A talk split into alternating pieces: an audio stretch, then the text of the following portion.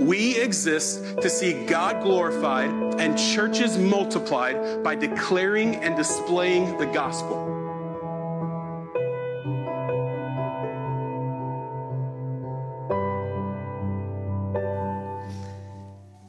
So, Christmas time is often marked as a season of anticipation. Uh, we were recounting earlier today. Uh, for many of us, the older we get, the more it, it, becomes hard to tap into this reality. However, perhaps for most of us, we can remember a time when we were children as we were awaiting the coming of Christmas. There was a, a longing for this day to occur. And longing can be a powerful thing when we're anticipating something better on the horizon. It can, it can change it. It can sharpen us, keep us from settling for lesser pleasures when we know that something greater out there awaits us. It can give us the strength to endure even the darkest night and the strongest trial when we know that hope is on the horizon. And friends, that's why we celebrate Advent here at Emmaus. This is why we wanted to take aside a month and, and join the saints abroad and, in assuming this posture of those who are a people in waiting. For you see, throughout history and throughout the scriptures, we find the people of God assuming this posture, this posture. Whether this be the Old Testament saints who are waiting for the coming of the Messiah, or the New Testament saints, those of us who have embraced and seen the partial fulfillment of God's promises through Jesus Christ and eagerly await for his second coming, in which he will come to right all wrongs and make all things new. Friends, we've chosen to go through the Psalms for that very reason. The Psalms have a way of, of tapping into emotions we didn't know we had. And as we hear the cry of the Psalms, we recognize that Jesus is the answer to these cries, whether that be a song of praise, rejoicing in the salvation that is ours and is ours to come, whether that be a cry of longing and seeing the wickedness around us and wondering, is there an avenger who will right all things? The answer to this is emphatically Jesus Christ. And as we've been working our way through the Psalms, we've got the joy of exploring many of these realities. In Psalm 103, we were reminded of the infinite blessings that are unequivocally ours in the person and work of Jesus Christ. In Psalm 2, we were reminded that though the nations rage against the rule and authority of our King, and though it seems like evil goes unchecked, we are reminded that the throne of Christ is sure. His reign is supreme and he will have the final word. His kingdom is the eternal kingdom. Then last week in Psalm 110, we were reminded that all of the covenant promises that are given to us in the Old Testament are fulfilled in the person and work of Jesus Christ. So as we conclude our series on Advent, as we have joined in as this people in waiting, today the question looms large over us, and the question that our passage today emphatically answers so, what do we do about this? What does it look like to be a people in waiting? Knowing the realities that are ours in Jesus Christ, the promises that have been fulfilled and will be fulfilled in Him, what is to be our posture? And the answer to that is found in Psalm 96. Notice specifically verse 10 serves as a, almost a theme verse for this. It says this Say among the nations, the Lord reigns. Yes, the world is established, it shall never be moved. He will judge peoples with equity. See, friends, this is what it looks like to be a people in waiting. As a people who are awaiting the promises of God to come in fulfillment, we have the joyful t- task of declaring God's reign amongst the earth, inviting men and women to join in this process of worshiping our Lord. So, this is what we're going to see in Psalm 96 today. We're going to notice that as we work our way through the text. We're going to see this call to declare the Lord among the nations. Secondly, we're going to see this contrasted the Lord versus the idols of the people. And then finally, we're going to be reminded that the Lord is coming to judge. So let's go ahead and get into this. Let's read verses 1 through 3 together in Psalm 96. It says this Oh, sing to the Lord a new song Sing to the Lord, all the earth. Sing to the Lord, bless his name. Tell of his salvation from day to day. Declare his glory among the nations, his marvelous work among all peoples. So we notice as the psalmist begins here, he begins with this call for us to sing. This is repeated three times. And many of you, I see a lot of parents in the room, you know if you've had to repeat yourself three times, it's because it's a very important command and it's not being uh, listened to maybe in some cases. But in this case, it's our author's way of showing us that this is an important thing. It should catch our attention. We have this call, all the earth mandate, to sing a new song to the Lord. Now, this new song is not new in the sense that it is a new content. It's not a song that's being rewritten with a new message. However, this is implying a reality in which we have the joy in each generation of singing anew what the Lord has done on behalf of his people. We see this further iterated in our, our text further on as we look and we notice that this call to sing has a twofold purpose in it. Let's notice in verse 2, we see the first reason for that. It says, Sing to the Lord, bless his name, tell of his salvation from day to day. You see, friends, we see that this call for us to declare what the Lord has done for us, namely of his salvation, that though he is the creator and we are the creation, we have rebelled against him, and yet in Jesus Christ we have been restored to him. Any man and woman who would put their faith in Jesus Christ would no longer stand as rebels before a holy God, but would be brought back into right relationship with him. We see this salvation as a message on our lips, and as we declare this, it has a vertical component to it. See, the Lord is glorified when we recognize our neediness and our need for Him. The Lord receives glory when we acknowledge of His kindness and salvation. The Lord is glorified when we as His people come together in one voice and declare Him as worthy. And friends, this is no light thing. Don't miss this. Even in Pastor Sam's confession, he, he brought light to the fact that for many of us, maybe coming here this morning was a challenge. Perhaps for many of us, uh, it feels like a challenge to be here and, and juggle all of the things you have to juggle. And yet, take heart in this, Christian. In being here, in singing these songs and worshiping our Lord together, you have blessed your Lord this morning. You were pleasing to Him in doing so. And this is no light thing. We notice also, though, not only is this song meant to go vertically up to the Lord, but as we're declaring the praise of the Lord and His salvation, that there's a horizontal component to it as well, right? We see this in verse 3. It says, Declare his glory among the nations, his marvelous works among all people. So we see Christians as we are declaring the Lord's salvation and, worshiping in him and what he has done.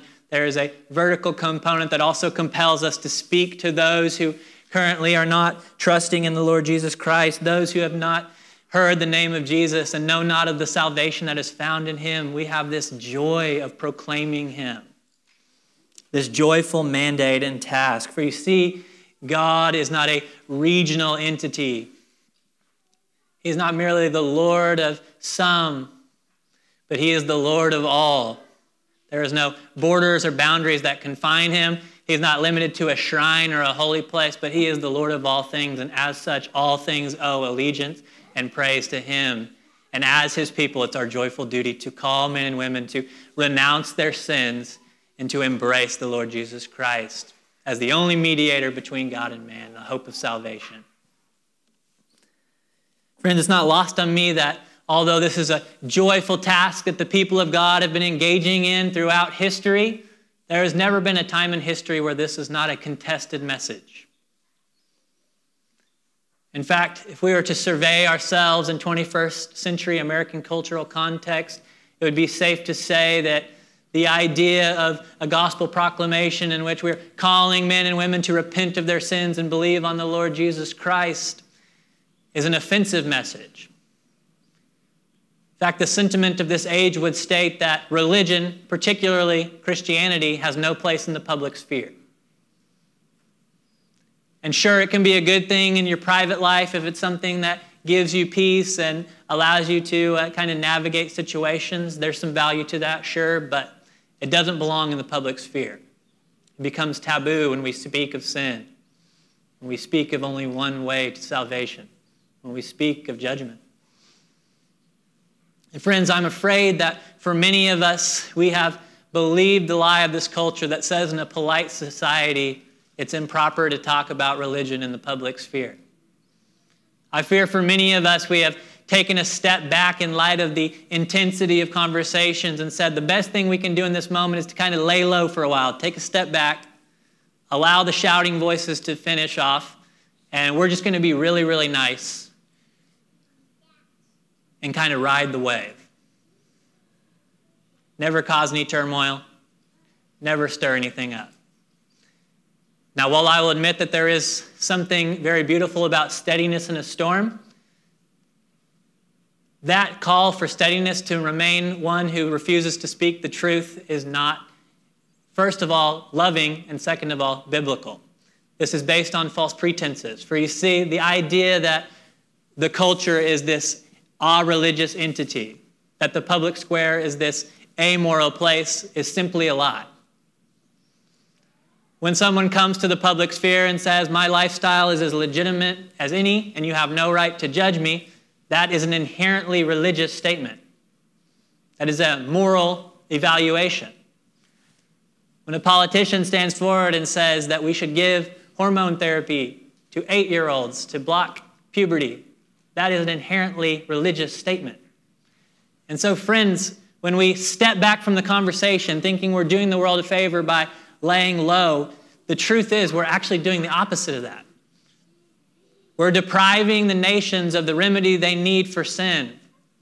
And so, Christian, we must be about this.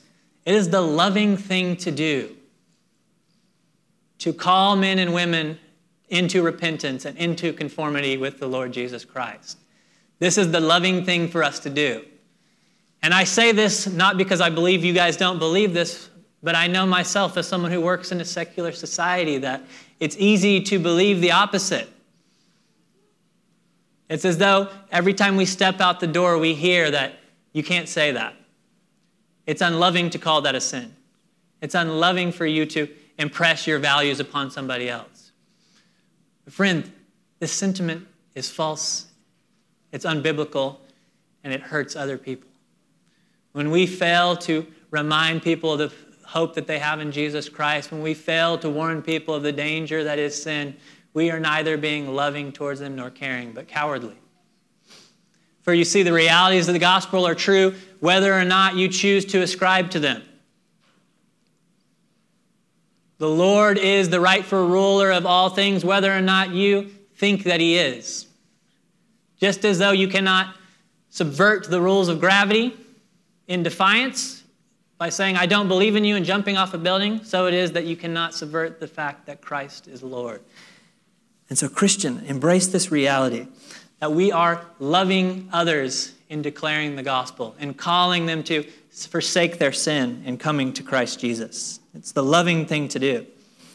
I fear that for many of us, we have this mentality almost that we're the used car salesman of the 21st century.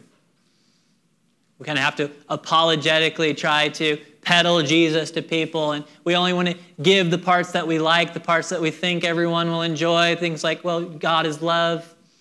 You know, Jesus came as a baby, silent night, holy night. And yet we, we run from the realities of sin. And yet, friends, this is what makes the gospel so great. The reality that we deserve wrath, and yet Christ has come on our behalf. The fact that we deserve judgment, and yet in Christ we have acceptance.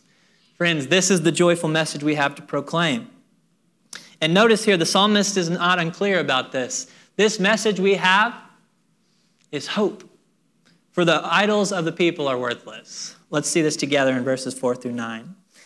Says this For great is the Lord and greatly to be praised. He is to be feared above all gods, for all the gods of the people are worthless idols. But the Lord made the heavens. Splendor and majesty are before him. Strength and beauty are in his sanctuary. Ascribe to the Lord, O families of the people. Ascribe to the Lord glory and strength. Ascribe to the Lord glory due his name. Bring an offering and come into his courts. Worship the Lord in the splendor of holiness and tremble before him, all the earth. So in this passage, we're, we're, we're forced to reckon with the reality of the utter division between the idols of the people and the Lord God Himself. Notice in verse 5, this is pointed out in 4, where we see that the Lord is the one who created all things. It was out of His being and out of His creative genius that He spoke all things into existence the stars and the galaxies. He put into place the molecules that currently hold your body together. He is the one who put them into place and is causing them to hold together. It is in Him that they have their being and movement. And yet we contrast this to an idol. A block of wood that cannot speak, it cannot save. We see throughout the scriptures many examples that decry the effectiveness of an idol. I want to read just one of them for you today. We could, we could look into several, but let's read Psalm 135, 15, 18 quickly. It says this The idols of the nations are silver and gold, the work of human hands. They have mouths but do not speak, they have eyes but do not see, they have ears but do not hear, nor is there any breath in their mouths. Those who make them become like them. So do all who trust in them. Friends, this is the tragic reality we see when we put our trust in man made things, in things created by human beings. We come to these things hoping that they will give us life, and yet what we see, the clear implication of our text is that we actually become like these idols, dead and lifeless ourselves. They have no effectiveness in saving us, for they themselves have no living. They are not creators, but created. They are dead, and they make those who follow them dead as well.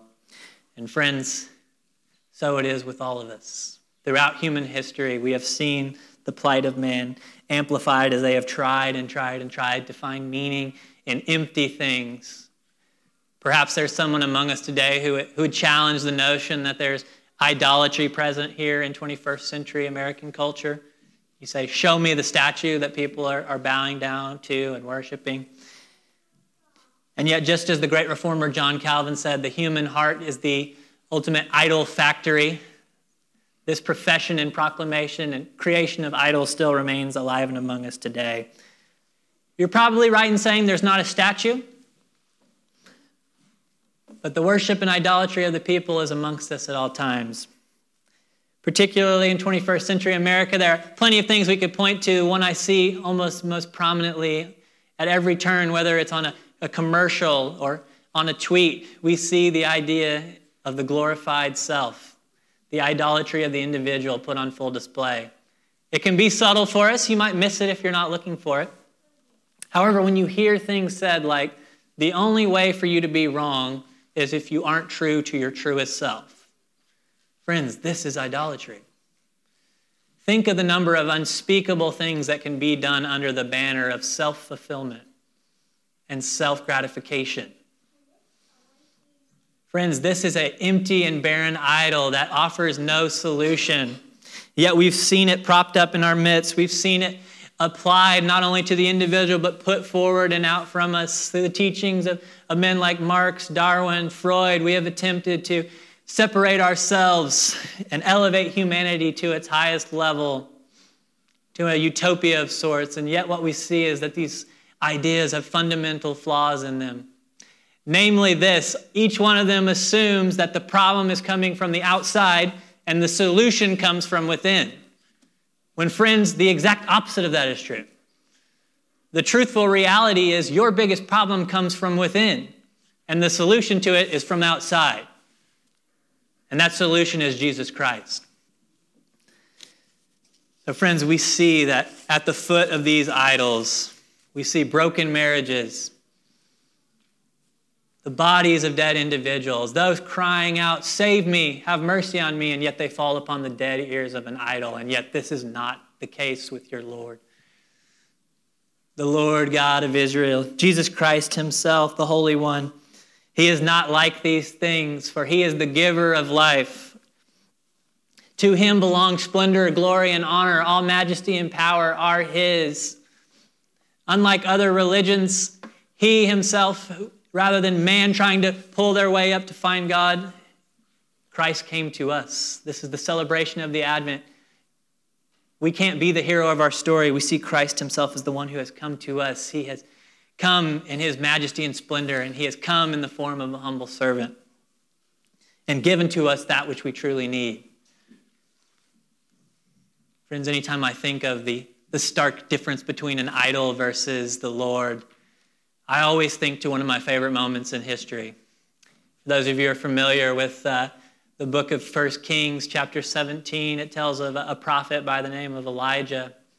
Perhaps you're familiar with him. Elijah was sent to the king of Israel, Ahab, with the task to decry the idolatry that he had promoted in their midst. For Ahab had married Jezebel and brought in the worship of Baal and through this worship, he had introduced uh, not only a rejection of the Lord and his authority, but it introduced this cult of worship in which all kinds of heinous and deviant practices were formed. And I won't get into the gory details since we do have a mixed audience today. But for our purposes, we see that the entirety of this purpose was to worship these gods, to call them to come together so that they might fertilize the earth and produce a bountiful harvest. See, this was Baal's job. The people of Israel bowing the knee to this God so that they might have crops. And we see the Lord came to Elijah. Elijah went to Ahab and said, Until I say the word, there will be no rain in this land. The king thought he was a crazy person, but he got very upset when the rain stopped. The drought came and all the crops were dead. He put a hit out on Elijah's life, and we know ultimately this would kind of crescendo to this moment. For those of you familiar with the story where Elijah stands on top of Mount Carmel, calls down fire from heaven, showing God's superiority to Baal. However, before that ever happened, we see Elijah is forced to flee the land, and he goes to a town called Zarephath in the nation of Sidon. Sidon is the nation where Baal worship was instituted. It was the center of Baal worship. In fact, historians say that Zarephath was actually a place where Baal idols were produced. You could even smell melting metal as they were preparing to cast these. And yet Elijah shows up to this town and he finds this woman there. We don't even know her name. She's called the widow of Zarephath. This is a woman who had placed her trust in Baal. She had put her hope in Baal, and yet we see Baal had failed to deliver the goods to her. Baal had promised to deliver crops on her behalf, and yet when Elijah approaches this woman in this drought stricken land, he asks her where she's going. And recognizing that he's a prophet of the Lord, she said, I'm going home. I have my last bit of oil left and my last bit of flour left. I'm going to mix them together, bake a cake, and then my son and I are going to die of starvation. See, Baal had failed this woman. In that moment, the prophet Elijah calls out to this woman and he says to her, Before you do that, bake me the cake first. Now, this isn't Elijah being selfish and trying to pull a bait and switch on her so he can get a meal and run while she starves to death. But what he's calling upon her to do in this moment is to place her faith in the Lord Jesus Christ, to call out to the Lord for salvation, and to relinquish her worship of Baal. And we see this woman follows in obedience. She goes home and bakes the cake and gives it to Elijah. She trusts that the Lord God would supply her needs. And the scriptures tells us for the next two years, Elijah remained in this home. And even though no one came in with a grocery store pickup, we see that the jug never ran out of oil. The container of flour was never empty. And all of a sudden, in the passage, we see it fed her entire family. Her house becomes the beacon of the place where the Lord's blessing is showing. And we see in this moment the fact that Baal had failed her. Her idols had promised that they would give her life and wholeness, and yet they left her on the brink of death. And yet we see it was the Lord alone who provides. And friend, this is why we unashamedly call men and women to believe on the Lord Jesus Christ it's not because we like to be combative. It's not because we like to challenge people and nitpick, but because we truly believe that the Lord God has the goods and that the idols of this earth are empty. They can't produce that which everyone needs. And that's why it is our duty and our joy and our delight to call men and women to repentance and to faith in this Lord who supplies all our needs. In Baal, there was a drought, and yet in the Lord we find the bread of life. And friends, this is our happy task that we have in light of Advent. We do so with an urgency because we see that the Lord's coming is promised. Let's notice this in our final section of the text here. In verses 10 through 13, it says this Say among the nations, the Lord reigns. Yes, the world is established, it shall never be moved. He will judge the peoples with equity. Let the heavens be glad and let the earth rejoice. Let the sea roar and all that fills it. Let the field exult and everything in it. Then shall all the trees and forests sing for joy before the Lord, for he comes. For he comes to judge the earth. He will judge the world in righteousness and the people in his faithfulness. Friends, so the question before us what does it look like to be a people waiting upon the Lord? What does it look like to be those who are longing for Christ's coming? For us, the people of God, it is laid out for us in this text. We are to be those who declare the Lord reigns. Yes, the earth is his, and it is established, and it shall not be moved. The rulers and principalities of this age will not have the final say.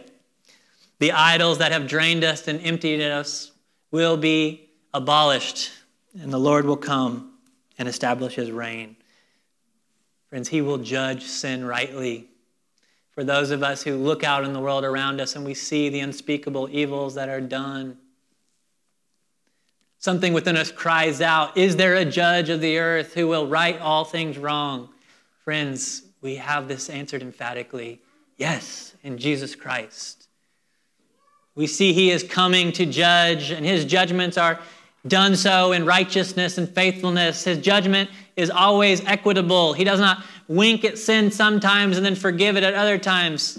He does not give a harsh sentence here and then uh, let someone bribe him over here. For the Lord God always judges sin perfectly and to the fullness.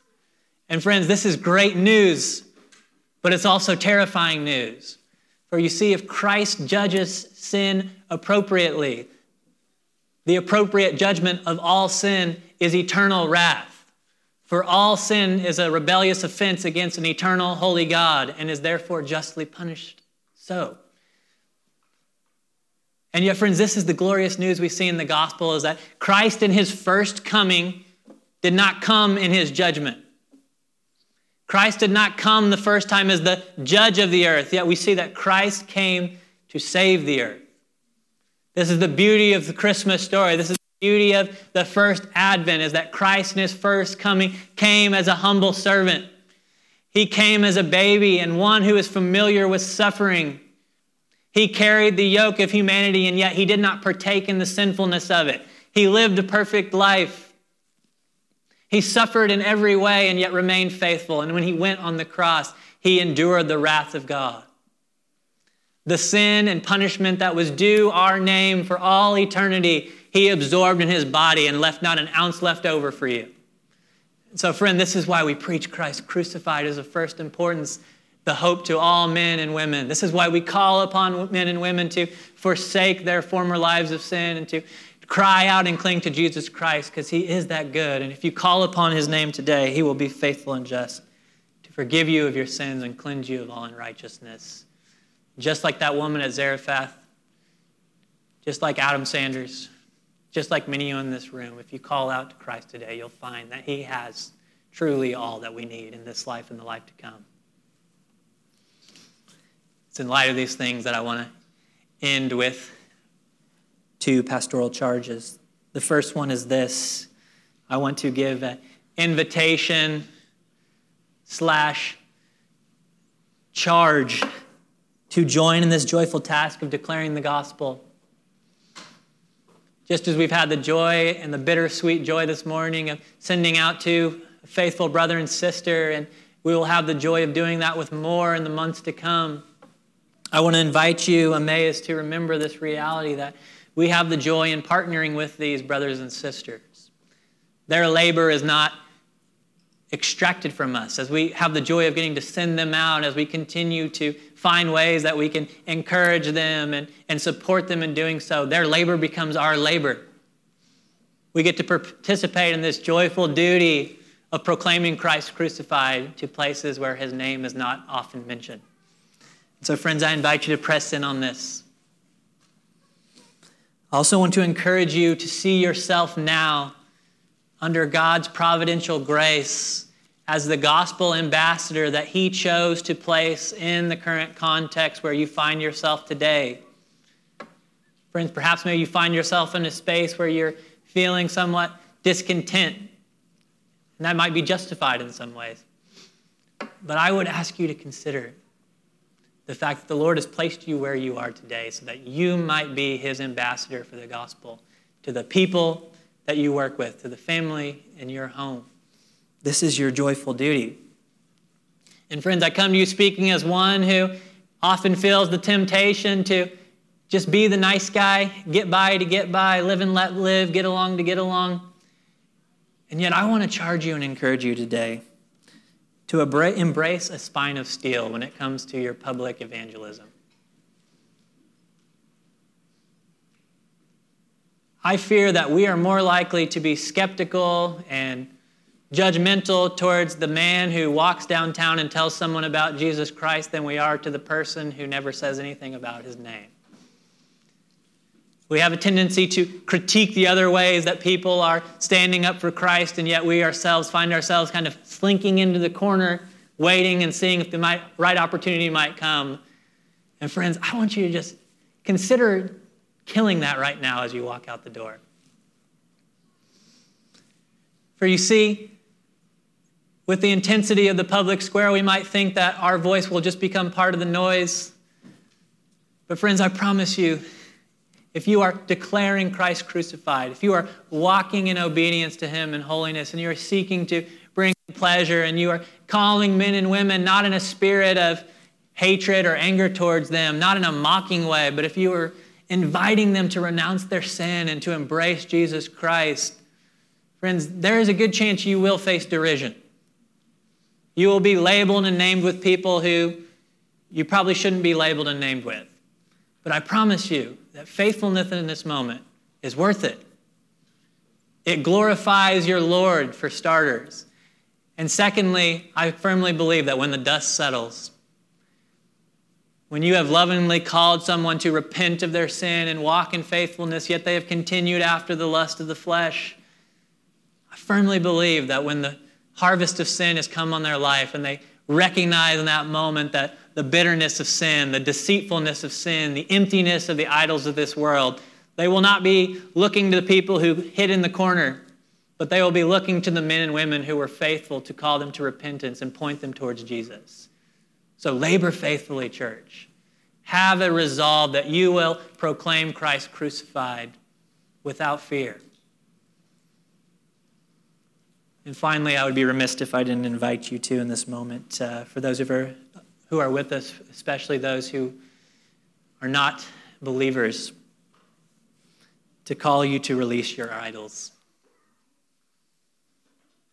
I promise you, this is not a, a mocking sense, but whatever that idol is, it will not bring you fulfillment. There is going to come a day when it's unable to bear the hope that you've placed on it. Whether it's in this life or the life to come, there will come a day where the bitter reality that your idol was not able to satisfy that which you most needed will come. And so I call upon you today to drop them. Smash the idols in your midst. Jonah 2 8 says that those who cling to worthless idols forfeit the grace that is theirs. Friend, the invitation is open. Christ Jesus himself stands waiting. Cry out to him today. Forsake your idols and come to him, and I promise you, in him you will find life and life more abundantly. Let's pray. Heavenly Father, thank you so much for this group. Lord, for this people that you've brought together. And Lord, I, I thank you for the kindness that uh, I have seen in them, Lord, for the the joy in them that I've seen in you. And that, Lord, I thank you for their faithfulness in so many ways um, to edify your body, to, to love their brothers and sisters, Lord. And Lord, I pray that you would continue to move within us as we continue this path as a people in waiting, Lord, a people in longing who await your glorious return. Lord, I pray that you would resolve in this midst, in this body, a, a joyful resolve to proclaim Christ crucified as of first importance, Lord. I pray that you would cement in this people a, a spine of steel, Lord, that is willing to be chastised, that is willing to endure harsh words and even willing to endure ostracism if it means lovingly calling men and women to repentance and calling men and women into faith in Christ Jesus, Lord. We recognize that the idols of this earth are empty, Lord. Separate our hearts from them, Lord.